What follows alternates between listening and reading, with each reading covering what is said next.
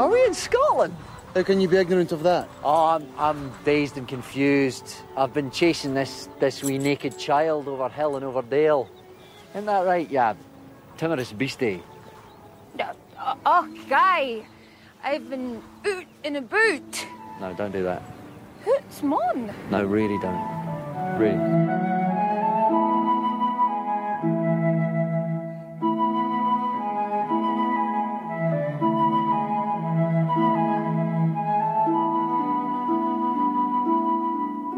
Welcome, everybody, to episode 202 of the Metabolist 2 podcast, which features myself, Ben. And I am David, and today we're going to talk about Scotland. Yes! Why are we talking about Scotland? Um, I will tell you that because I've just come back from Scotland. Uh, so there's a gimmick for you. Um, I've been working at a job at um, Balmoral Castle, Hmm. residence of Her Majesty the Queen. Sadly, not inhabited by kung fu monks or surrounded by werewolves. Uh, it's just a regular building. hmm So we thought we would do a podcast about Doctor Who in Scotland. yeah, and you were staying in what the servants' quarters of Balmoral, right? I was just staying in the servants' quarters of Balmoral, working on a, a sculpture project um, for the Queen, um, which opened yesterday, actually. So um, if you, uh, if anyone who wants to know what the sort of thing that I do in my real life rather than my Doctor Who life, or sorry, you know, my, my fake life, my real life is Doctor Who. Um, just Google Balmoral Castle Salmon School. And you will see the amazing sculpture that I have been installing with the artist Joe Rossano, highlighting the plight of wild salmon which um, are going extinct, and nobody knows that. So that's what the sculpture is all about. Um, sponsored by the Queen. Um, first um, time a work of contemporary art has ever been exhibited at a royal residence. So very Oh. exciting. So, precedent setting. Exactly. That's what we're hoping. That's what we're hoping. Mm. So, what major metropolis is Balmoral nearest in Scotland? Uh, it's not near any major metropolis at all. Um, it's Scotland, right? There's no. It's Scotland. It's Scotland. There are two major metropoli, one of which is Glasgow, the other which is Edinburgh, and then there are a set of smaller towns. Um, no, I'm joking apart. I, I don't want to offend our Scottish listener, Hoots Mon. Um, near and near Aberdeen, so it's in the Cairngorms. Mhm. Um, and actually, Tooth and Claw, which you know, features Queen Victoria. Queen Victoria is a weirdly recurring Doctor Who character, um, like Queen Elizabeth first Mhm. the house is, of course, based on Balmoral Castle, where where I stayed. Um, Balmoral Mhm. was the residence of Queen Victoria. Was bought by her and Prince Albert in uh, 1848, um, and is still a, a place where the royal family likes to hang out to this day. Um, I took the train up to Glasgow, and then we drove from Glasgow to Balmoral. It's about three three and a half hour drive. Um, Oh, Cairngorm Mountains. quite a haul then. Yeah, because of the mountain aspect, and also, I guess, the land ownership aspect, there are relatively few roads um, in the Mhm. Highlands of Scotland. Basically, there are two ways to get to Balmoral Castle, um, and we took one of the ways. I'm guessing one is by air and one is by road. Um, there, there are two roads. Oh, okay. Two roads that go in there. Um, uh, But Mhm. yeah, I mean, we, we you can actually fly to Aberdeen. Um, and then Aberdeen is is about an hour and a bit drive um, to Balmoral, but it's a really tiny airport and kind of expensive. It's um, the Aberdeen is the kind of oil town of Scotland for North Sea Mhm. oil, um, even though that's a kind of declining industry now. So anyway, yeah. Isn't that where the doctor left Sarah Jane too in Aberdeen? I oh yeah oh no it was Aberdeen or was it Inverness? Uh, I think it was Aberdeen. It's Aberdeen. There you go. You Yeah. see, um, Scotland runs through runs through a Doctor Who like a uh, uh, like uh, like the word uh, uh, Scotland in a piece of Brighton rock. Um, so, which is which is uh, which actually the funny thing. The, the the more I thought about this. Um, Mhm. The more it's kind of weird that there is so much Doctor Who, so much Scotland in Doctor Who, basically. Um, I think apart from um, obviously southern England or maybe London Mhm. slash London. Um, it's The home- probably the Home counties. it's probably the part of the British Isles that I think is most common, um, story wise, character wise, Yeah. and uh, I mean, I guess also um, interestingly, kind of actor producer wise as well, which is you know kind of interesting.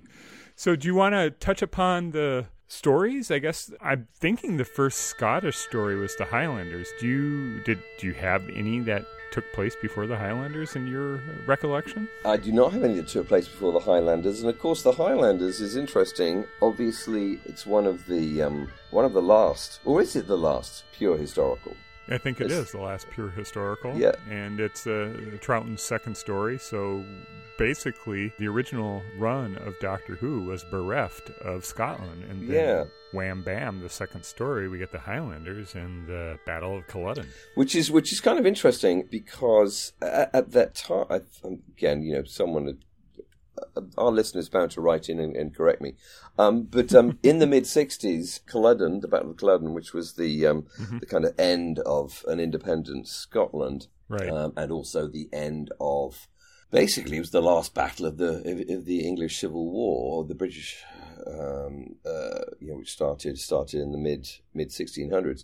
It was kind of having a moment in the mid 60s. There was a book written by a man called John Prebble called Culloden, which was about 1745 and the Second Jacobite Uprising, when the Scottish clans in the Highlands of Scotland um, got. I mean, they actually got uh, down as far as Derby in terms of invading Britain, and then the English army was sent up um, and basically annihilated the clans at Culloden, and then that started the Highland clearances, um, which is how we get what we think of as Scotland today as a kind of largely uninhabited wilderness. Of course, before the clearances, it was quite densely populated by clans, um, and Culloden was the was the kind of the turning point, the kind of ending point of that.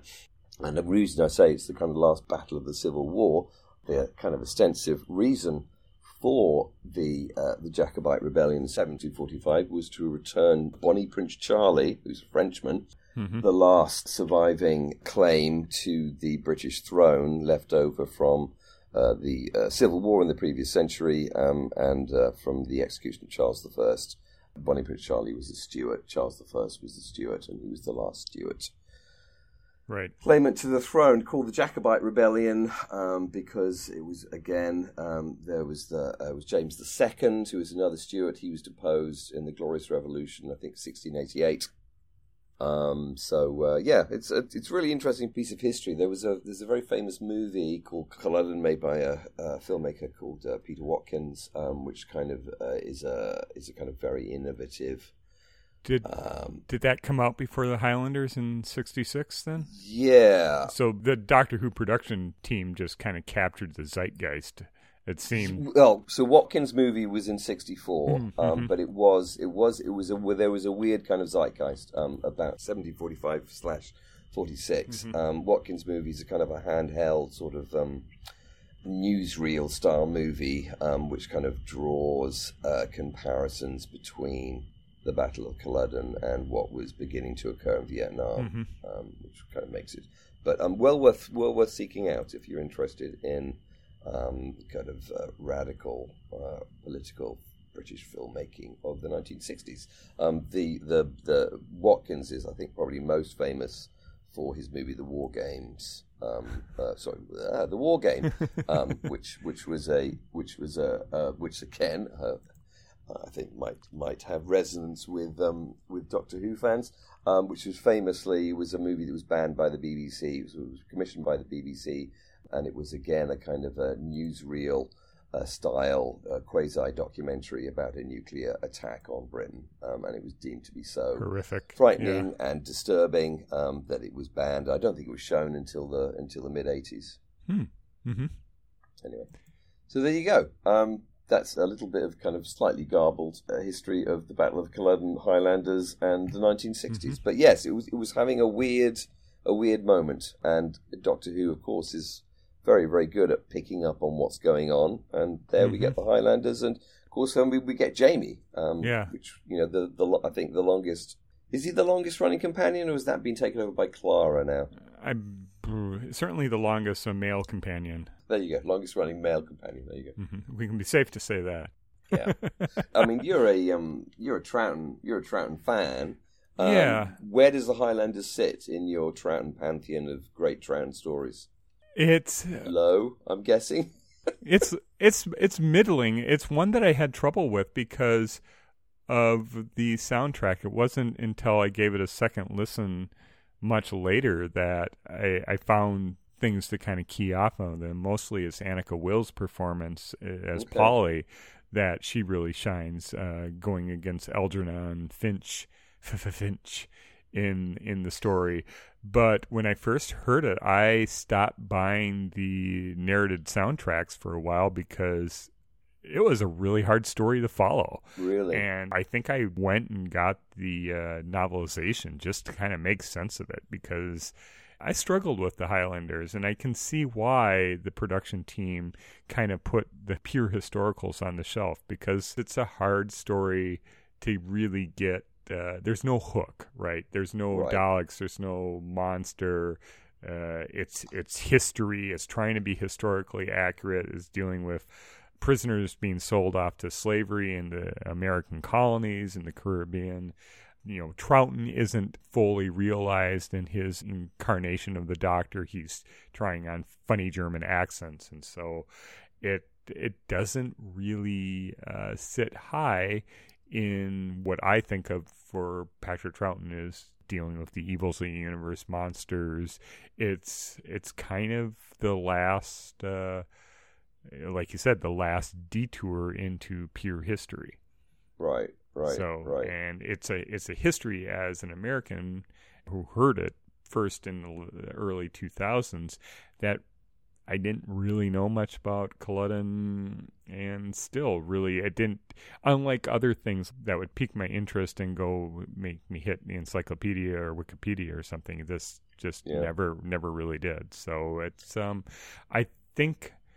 I think the Highlanders and Scotland in the U.S. has been kind of co-opted in some ways by uh, white supremacists. Oh, really? And so it has to do with the clearances and the Scots being deported or being sent to the colonies, and they settled into Appalachia, and so right. you right. get a lot of that culture. But uh, bleh, I'm rambling. I'm out of my uh, out of my Out of your- area of knowledge. Out of your comfort zone. Yes, that's what I think. We'll maybe close the loop on this one. I mean, I think that, that that's one of the super interesting things about the Highland clearances is that a lot of people go to Canada, a lot of people go to the Caribbean, but there's a Mhm. huge number that go to uh, the southern United States, Mhm. and the some of the cliches about the southern United States. I don't know, um, red hair, um, whiskey. Um, a lot of that comes from the Scots, right. Scots Irish, um, who were the sort of original plantation settlers in the southern U.S. I mean, even down to um, I, you know, this this isn't an original ob- observation and may not be actually correct, but the idea of a redneck in that someone who works in the fields bending over um, has got a sunburnt neck, and Right. you get sunburn on your neck when you have pale skin, when you have red hair. Those are Scots, basically.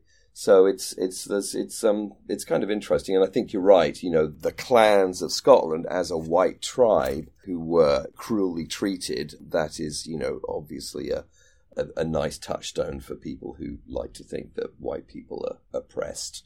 So that's kind of Mhm. interesting. Um, but the next, I think, as far as I'm recall, though you'll you'll probably correct me. Um, the next fully Scottish story is Zygons, right? Yeah, but uh, before we go there, I want to just take a brief detour with the Web of Fear. Well, then we are landing, aren't we? Let's hope it's somewhere pleasant. Hey, might you be Scotland? No, shush. The scanner, that'll tell us. Because it introduces probably Oh, the, the famous Scott. the most important or maybe the second most important. It's debatable if Jamie is more important than Brigadier. I think the Brigadier would be more important, but, but Colonel Lethbridge Stewart. Yeah, Colonel Alistair Gordon Lethbridge Stewart. Uh, Brigadier now. I've gone up in the world. Yeah.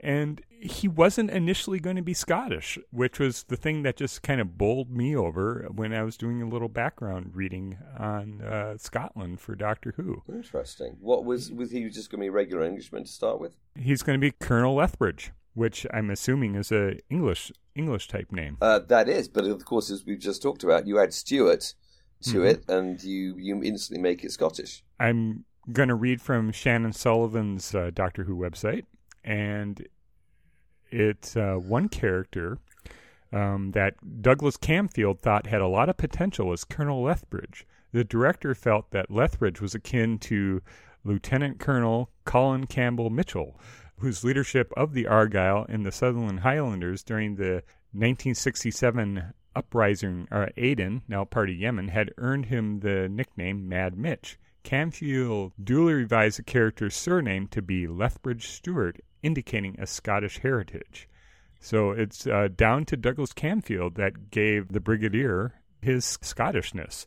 You know, I'm not familiar. I mean, I'm. Ve- I mean, obviously, I'm aware of Aden. Um, Yeah. I'm not. Mhm. Mad Mitch is not a historical character I'm that familiar with at all. Yeah, so it, it's kind of interesting that the Battle of Aden is kind of seen as the last battle of the British Empire, and Camfield, I think, is a, a little more uh, uh, right wing on the spectrum politically, and uh, certainly with a British Army background and stuff. So Right. in '67, with uh, Mitchell getting prominent uh, coverage in the news, Colonel Mitchell, you actually led the attack to take Crater. What, what were the reasons for retaking Crater? It has come as a great surprise. Well, uh, you know, purely as a soldier, the, the reasons were that the whole prestige of the army depended on going back in, obviously. You know, we were thrown out, truth be known, and uh, we had to go back in. But you were taking a gamble Very that much there, so, there, yes. there would be heavy fighting and heavy yes. casualties. Oh, we went in prepared for it, yes. I think modeling Colonel Lethbridge Stewart off of Colin Mitchell probably hasn't been explored in fandom research that I can see beyond that mention and um, how the Brigadier became Scottish. Yeah. Even just that first initial depiction of him, when I see uh, Mitchell in news footage of the BBC or, or, or um, newspaper photos, he has that Glengarry cap that Yep. the Brigadier or that Colonel Lethbridge Stewart has in the Web of Fear on. That I think it's a very direct styling after uh, Mad Mitch. So Mad Mitch, right. it's something we don't really um, connect with often. That the Brigadier really is probably uh, an Argyll or a Southern, you know, Sunderland Highlander or whatever his regiment was. I think the regiment in Web of Fear, he's a colonel in the Scots Guards. Okay. And the Scots Guards originated as a guard detachment for Charles I, um, Charles Stuart, who was, again, the king who was de- deposed and executed in the Civil War, and by uh, sort of direct lineage led to the the the the, the, the 45 46 um, rebellion that forms the storyline of the of the Highlanders. So it sort of all all connects together. I mean, again, I think I think one of the fascinating kind of British things about Colonel Lethbridge Stewart is you know he's not Scottish. Um, he doesn't have a Scottish accent. He has a you know a very upper class British accent, English accent. And Scots of that kind are the kind of you know the ruling class of Scotland. Uh, if you go up to Scotland and you hang out with posh people, um, they all have English accents. They don't have Scottish accents. Um, so I think the connection with with Aden and Mad Mitch is something I'm going to have to look up. Um, that's very interesting. Um, the war in Aden, um, Aden is at the Yemen, is is at the tip of Arabia, Right. and it was uh, one of the kind of supply ports for the route to India through the Suez Canal. Um, so the communist rebellion in Aden that was you know, put down by the British because Aden was still a colony in the 60s Right. um, was about preserving trade routes to India. It was about the British Empire. Um, so it is. It was the kind of one of the very last gasps of uh, of kind of imperial Britain. Yeah, so an interesting injection of contemporary Scottish, uh, a, a Scotsman in the news, basically, Right. into Doctor Who, and it captures again uh, 1967, the pulse of the nation, effectively, by making Lethbridge Stewart Scottish. But now going into uh, Terror of the Zygons, we see Tom Baker as the Doctor step out of the TARDIS wearing kind of it's a, another Douglas Camfield directed story, uh, wearing the Glengarry cap, effectively linking the Web of Fear with the Terror of the Zygons. We're in Scotland, How do you know? because I'm dressed for it. No, I've just set the coordinates. Ah! Heather. Now, I wonder why the Brigadiers brought us to Scotland. And where is he? Instead of Colonel Lethbridge Stewart wearing the Glengarry, It's the Doctor. uh, the doctor wears it. So it, it really is a nice connection of Scottishness through Douglas Camfield, who I don't think was a, a Scotsman. I think he was an Englishman. You know what? Actually, uh, no. Look on Wikipedia. He was actually born in India. Yeah, part of the empire. He is a product of empire. I mean, that, in this this era of kind of you know British history, you'll find a lot of people who uh, you, you're surprised when you look at their biographies. They were born in India. Um, And I- I mean, just to again kind of kind of extemporize on this theme a bit. I mean, and, and that, I think unfortunately this also kind of fits into our comments about you know white supremacy. Scots are seen to be in some quarters, you, you know, they're they're kind of honoured for their warlike abilities, and I think this again kind of flows from the Highlanders and from the 45-46 rebellion in the 18th century. Um, they're kind of great soldiers. They're kind of warlike. They are loyal and etc., etc., etc. The uh, you know, the kind of regiments in the British Army, the kind of you know, the Scots are the sort of you know the kind of killers. You know, there's stories in World War One about you ever being surprised when you know, Scots turn up and they're all wearing kilts. I mean, this, this all fits into you know this kind of fits into Camfield um, quite quite neatly, I think. Yeah, and it was prominent throughout the 80s and 1980s and 1990s too. You have Highlander, the film with uh, Connor MacLeod, played by uh, um, um, Frenchman. uh, Christopher Lambert, Lambert, Lambert, Lambert. and um, I'm thinking of Braveheart, the Mel Gibson movie, and uh, so this is this is really. Um, I, I don't. Well, it, it's a it's it's a cultural identity that keeps getting uh, Yeah. um, perpetuated through film and media. and Braveheart, you know, is, is huge with right wing people as a as a movie, and of course, you know, Gibson himself is notoriously far right in his views. Um, even though, of course, Braveheart is absolute nonsense in terms of history. It's a touchstone for people who think they're being oppressed um, when they aren't really being oppressed. People who wish they were oppressed um, and therefore are inventing more and more baroque ways to express their pretend oppression. So going back to uh, Terror of the Zygons, I think uh, we're not doing. I guess we have that dichotomy of the posh English-speaking uh, Scotsman, where we have uh, John Woodnutt who plays uh, the uh, Duke, and then we have uh, Angus Lennie who plays Angus, of course, the innkeeper, who's all about second sight and the superstitious Scotsman and speaks with a more th- more thick Right. thick accent. Uh, the Duke of Forgill, uh, John Woodnutt's character, has kind of a Scottish, uh, a slight uh, lilt to his voice, but he's certainly more posh sounding in it. So we have that class dichotomy in uh, Terror of the Zygons. right. But of course, I mean, Terror of Zygons, again, notoriously not filmed anywhere near Scotland. Um, it's all filmed. No. Um, it's all filmed in southern England because, um, obviously, they're not going to go up to Scotland. expense. Yeah. And again, Doctor Who, I think, captures the pulse of culture because the Loch Ness monster was pretty much in the news. There's a lot of monster hunters um, trying to take advantage of uh, advances in sonar and underwater photography, all these cryptozoological research missions to try to prove that uh, the Loch Ness monster was a thing, that Nessie was real. And there was lots of books coming out in the 1970s that were positing different theories of what the monster actually was. Yeah, oh, and of course, Doctor Who always can manage to land slap bang middle of the zeitgeist. Um, Yeah. but the, the other thing, of course, that's going on in the 1970s is North Sea oil, um, which is the kind of oil boom um, in Scotland and Aberdeen being the kind of Dallas of the UK, kind of slap bang in the, in, the- in the middle there. We're on what the oil men call a drilling rig. And this one's even got a name like a ship. It's called the Dundee Kingsnorth. And it's working right out here, in the middle of the North Sea. And um, uh, yeah, I mean, I can remember, I can remember, you know, the Loch Ness monster was huge in the 1970s, and it's a thing we don't really talk about anymore. That um, I mean, I No. don't think. I mean, obviously, you know, people who are obsessed with kind of crypto um, uh, uh, zoology, which of course is nonsense, um, still talk about the Loch Ness monster, but um, it's not real. Yeah. People. Yeah. Yeah. Yeah. So to me, it looks Scottish when I first saw it. Now, I, if I was looking at it, it doesn't. It doesn't make a lot of geographic sense.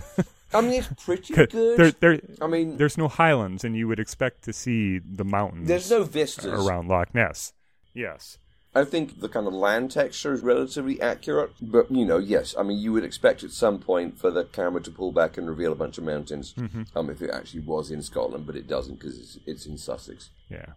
Terror of the Zygons was written by a Scotsman, Robert Banks Stewart. Stewart again, there you go, yep. And he put in a lot of, I think, Scottish stereotypes in there with the innkeeper. You have the caber, who's, you know, big burly Scotsman with a beard. You have Sister Lamont, kind of the uh, creepy nurse.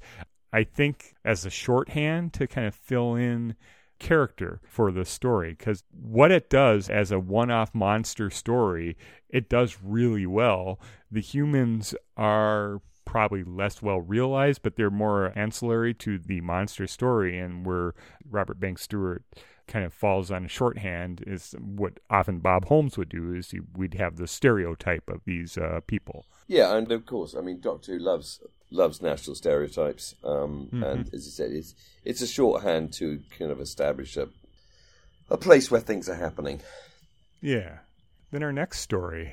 Do we have another Scottish story in in the uh, classic era? Um, I don't think we do, uh, uh, or or you got to suddenly reveal one that I'd forgotten. No, I think it's not until we get Tooth and Claw in uh, Tennant's second season that we're back in Scotland. We are back in Scotland.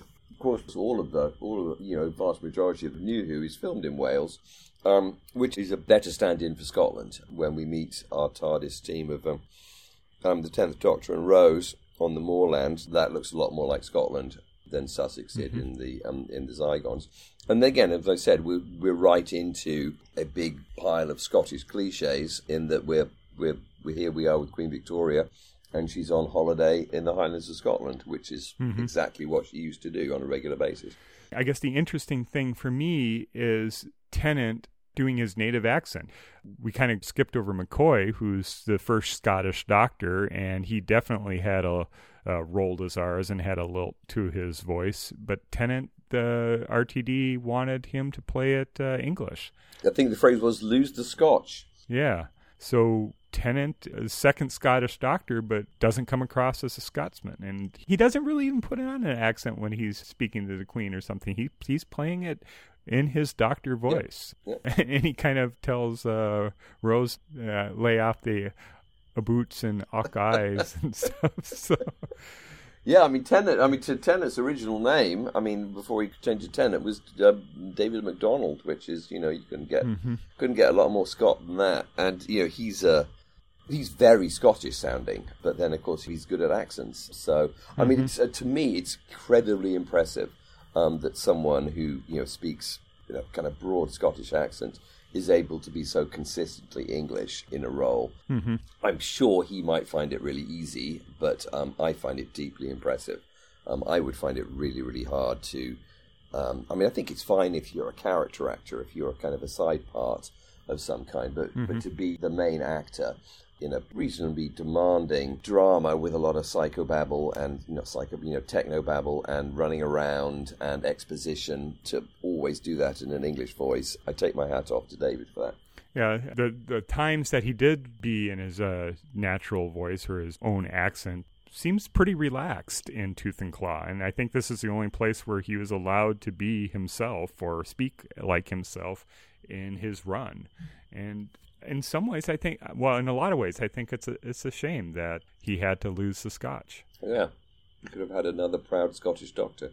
Yeah, it's jumping ahead. It's interesting that when, when we have a showrunner who's not a Welshman, uh, we have a Scotsman, Steven Moffat, that Capaldi was able to retain his Scottishness or the Scotch in his voice.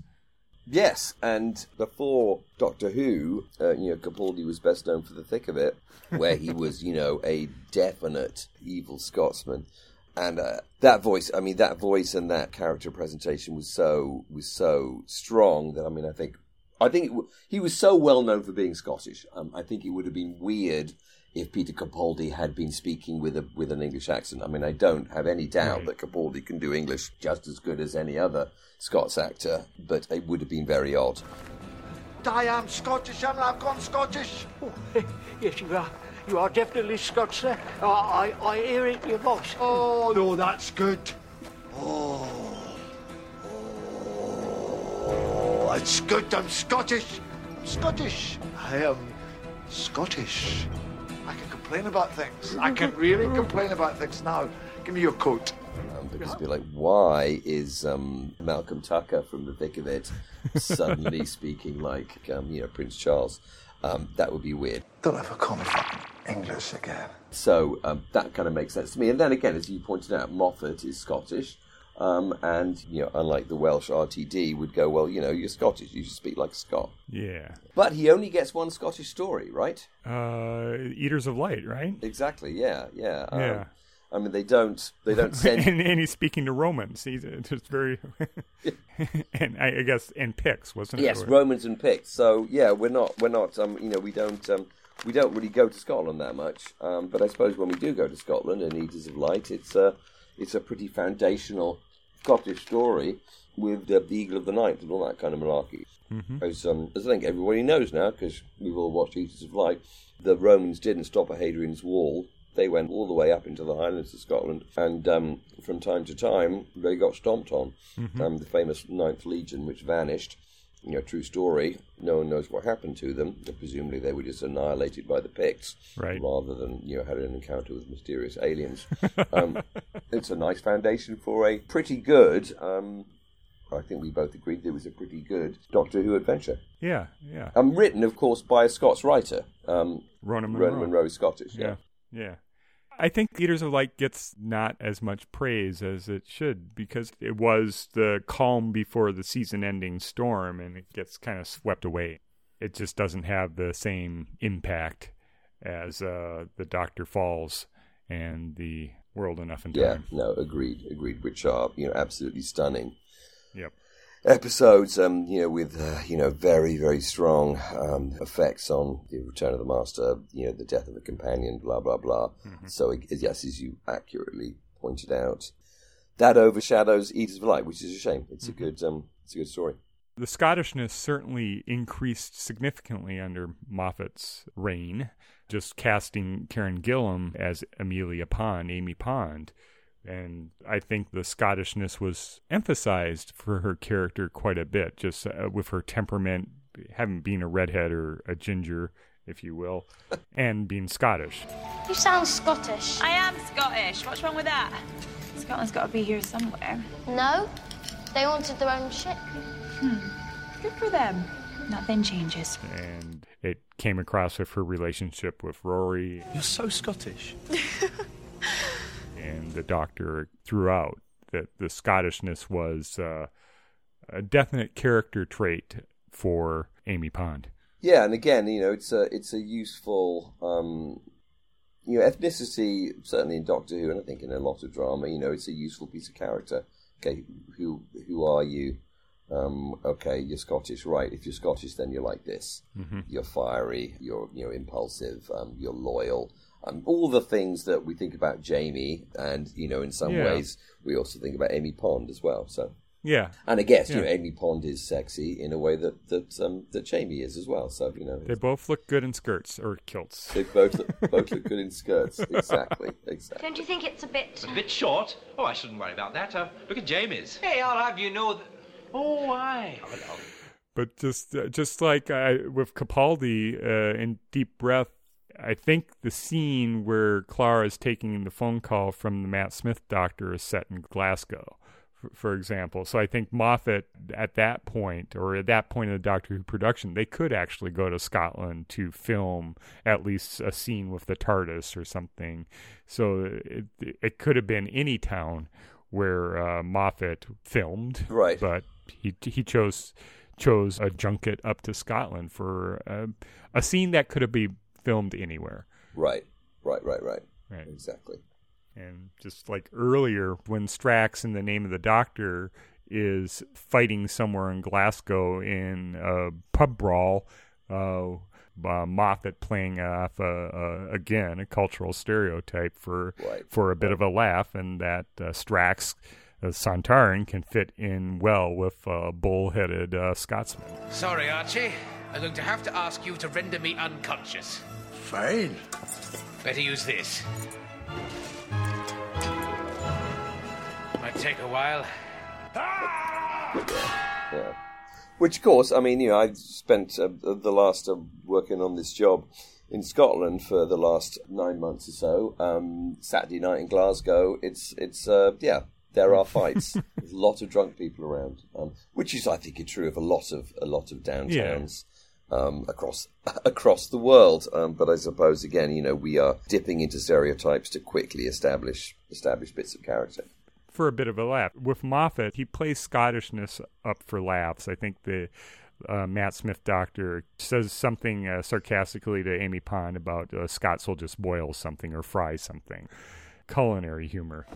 What is it? What's wrong with you? Wrong with me? It's not my fault. Why can't you give me any decent food? You're Scottish. Fry something. Yeah, Scottish food again, deep fried things, famous originators of the deep fried Mars bar. Um, yeah, has its has its origin in Scotland um, which is a as a deep fried food. I think it's only topped by the again famous Minnesotan deep fried stick of butter. Um, at, the, uh, at, the, Minnesota State Fair, uh. um, which I think is more of a joke than an actual food stuff. Whereas like deep fried Mars bars bars are an actual thing. I think in Minnesota they do deep fried cheese curds too. Uh, yeah, that might be a Wisconsin yeah. import. I, I don't know, but uh, yeah, deep frying is a Scottish thing. Did the, the Scots invent chips? Um, they didn't invent chips, but fish and chips very very strong, um, very very strong food stuff, and also deliciously made in Scotland. Um, haggis, of course, famous in Scotland as a as a delicious food. So yeah, no, it's um... in in the in the chippy in Minneapolis that uh, I went to with you and your lovely wife. That was a Scottish chippy. That's an it? Irish. That's an Irish, Irish chippy. Okay. Irish uh, chipper is, is what they call it in, in, in Ireland for some reason, yeah. best known to themselves.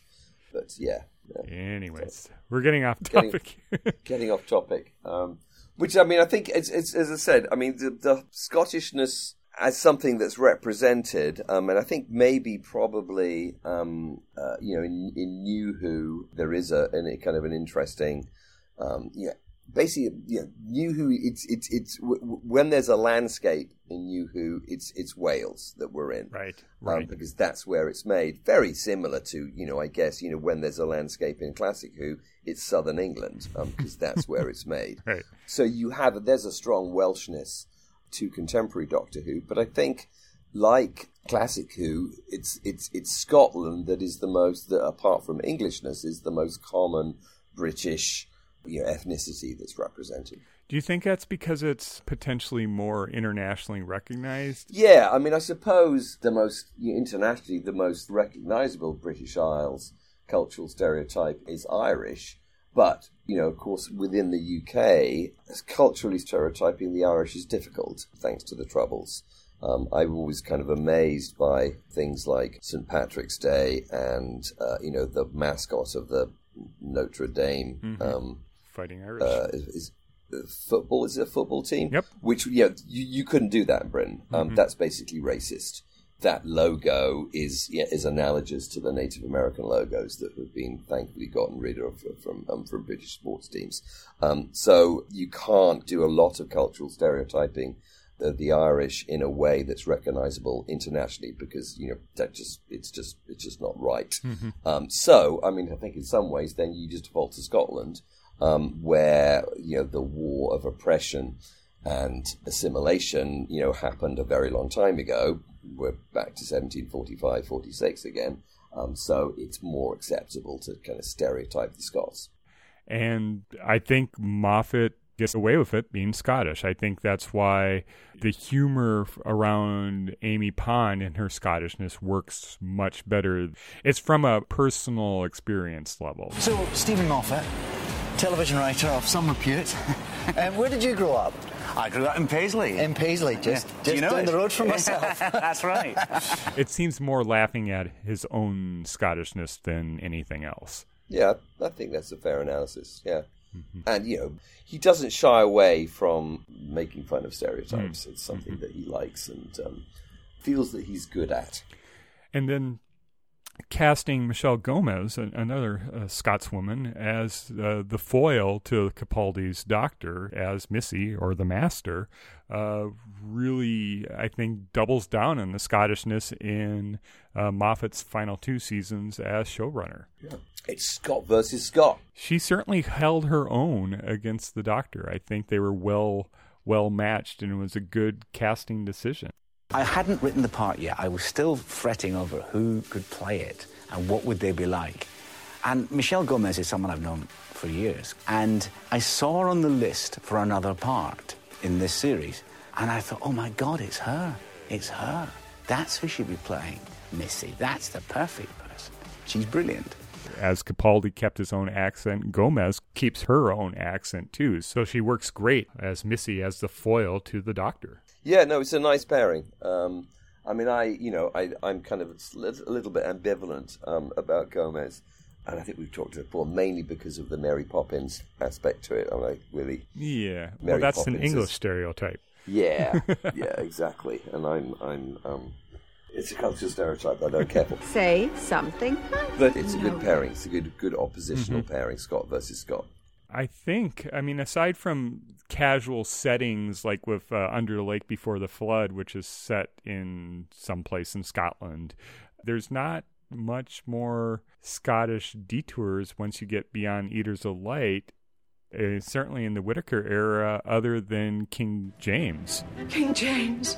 Your Majesty. You may prostrate yourselves before me, God's chosen ruler and Satan's greatest foe, come to vanquish the scourge of witchcraft across the land. Forgive the mask. I have enemies everywhere and have to travel incognito. Also, I rather like the drama. who is, uh, uh, well, the first Scottish king of England, I guess. Yeah, when Queen Elizabeth died, um, there wasn't anyone to be king, so they had to send to Scotland. Yep. And um, King James, I think, again, we've talked about this. Um, in Yeah, uh, Witchfinders. Yeah, was a, a deeply weird man, as as ably played by Scotsman Alan Cumming, who's definitely likes to play weird. Perfectly counted up. But uh, made it made it an enjoyable watch. The Scots do brilliantly in England. They really do. I mean, I, I don't know why why the English put up with us from that point of view because we, we seem to get all the main jobs. And we've got, what, three Doctor Who's are Scottish? I mean, come on, that's an unreasonable number. Um, Overall, Scotland has left a pretty impressive footprint on Doctor Who for a show that's uh, terribly English at times, I guess. yeah, you know, it's a very English show, but this has been an interesting podcast to think about and record because there are really, really kind of interesting through lines um, about Scotland in Doctor Who, which I think are very um, illuminating in some ways and complex and Mhm. uh, kind of worth thinking about. Um, I Yeah. have kind of sort of exercised my brain maybe a little bit more. Than I would care to at eight o'clock in the morning, Yes. and you at twelve o'clock at night. Um, Time zone in differentials. but I mean, again, the reason why we like this show is there's always something new to find out, Mhm. and there's a whole there's a whole web page that could be developed about Scotland and Doctor Who, in my opinion. yeah. Yeah. A doctoral thesis. A doctoral thesis on on Scotland, Scotland in Who, and Who in Scotland. And who gets to keep their Scottish accent and who doesn't. And I think it's probably the trend in British television that people can use their own natural accent more and more rather than receive pronunciation. Barrowman, I think, is another Scotsman who plays with an English English accent. So I think it's probably an indication of how much television itself has changed in the British Isles from the 2004 timeframe to the end of the 2010s. Yeah, yeah, I suppose so. Yeah, which is weird to me because you know New Who, which is is now Old Who, really for a lot of Yeah. people, um, which makes me feel old as well. Ancient Who. Ancient Who. There you go. Classic Who, Ancient Who. Yeah, we're just yeah, we're dinosaurs. We're Silurian, Silurian people. do, do, do, do, do, do. Staggering through the caves. Um, cool. Okay, that's Scotland and Doctor Who. That's Scotland. There you go. We've done in it A, in a nutshell. In a nutshell. Um, there you go. Och Aye. Och Aye the new. So, what would be the next Scottish topic if uh, Doctor Who is going to touch on for story ideas, or something that's just begging, begging for the Doctor Who explanation or treatment? Oh goodness, um, Culloden, werewolves, um, Loch Ness monster, um, the Eagle of the Ninth. Um, I can't really think of any of. Golf. I don't know. Golfing. golf. Donald Trump and golf. Um, well, we had uh, the arachnids in the UK. It could have been the arachnids of Edinburgh, and uh, been all about golfing there. But uh, yeah, true, true, true. Chibnall isn't Scottish, so if it was Moffat, it would have been set in Edinburgh. Yeah, yeah. I, I'm not sure there's a. I'm not sure there's a Scottish topic that would really attract Chibnall at this point. And I suppose you know when RTD takes over, we'll straight we'll straight back down to Wales again.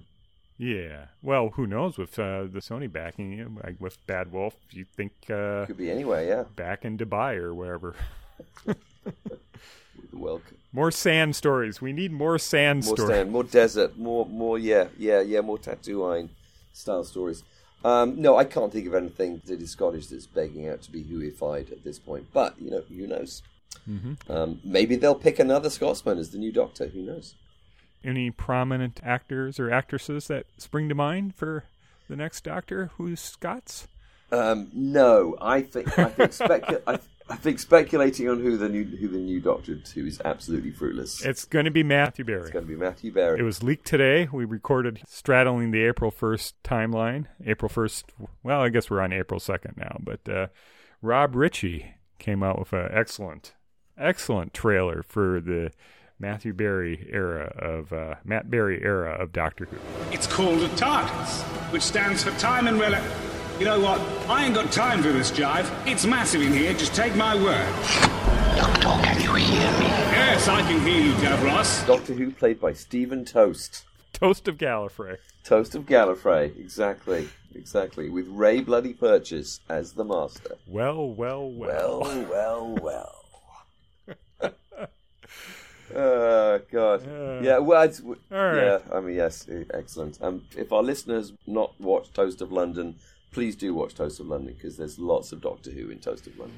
Indeed, there is. Yeah. So I think that Okay. wraps us up here for the It's a wrap. 202nd episode of the Metabios 2 podcast. Thank you for listening. I have been uh, speculating on uh, Lethbridge Stewart's uh, origins with Ben.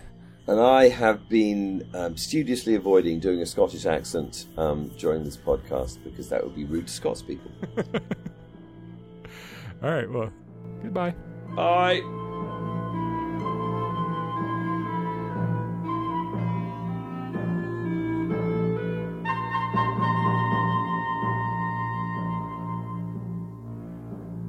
What was your first memory of Doctor Who?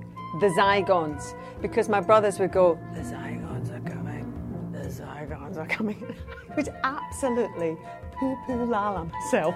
I'd pop in behind the couch, or is it a sofa, or is it a settee?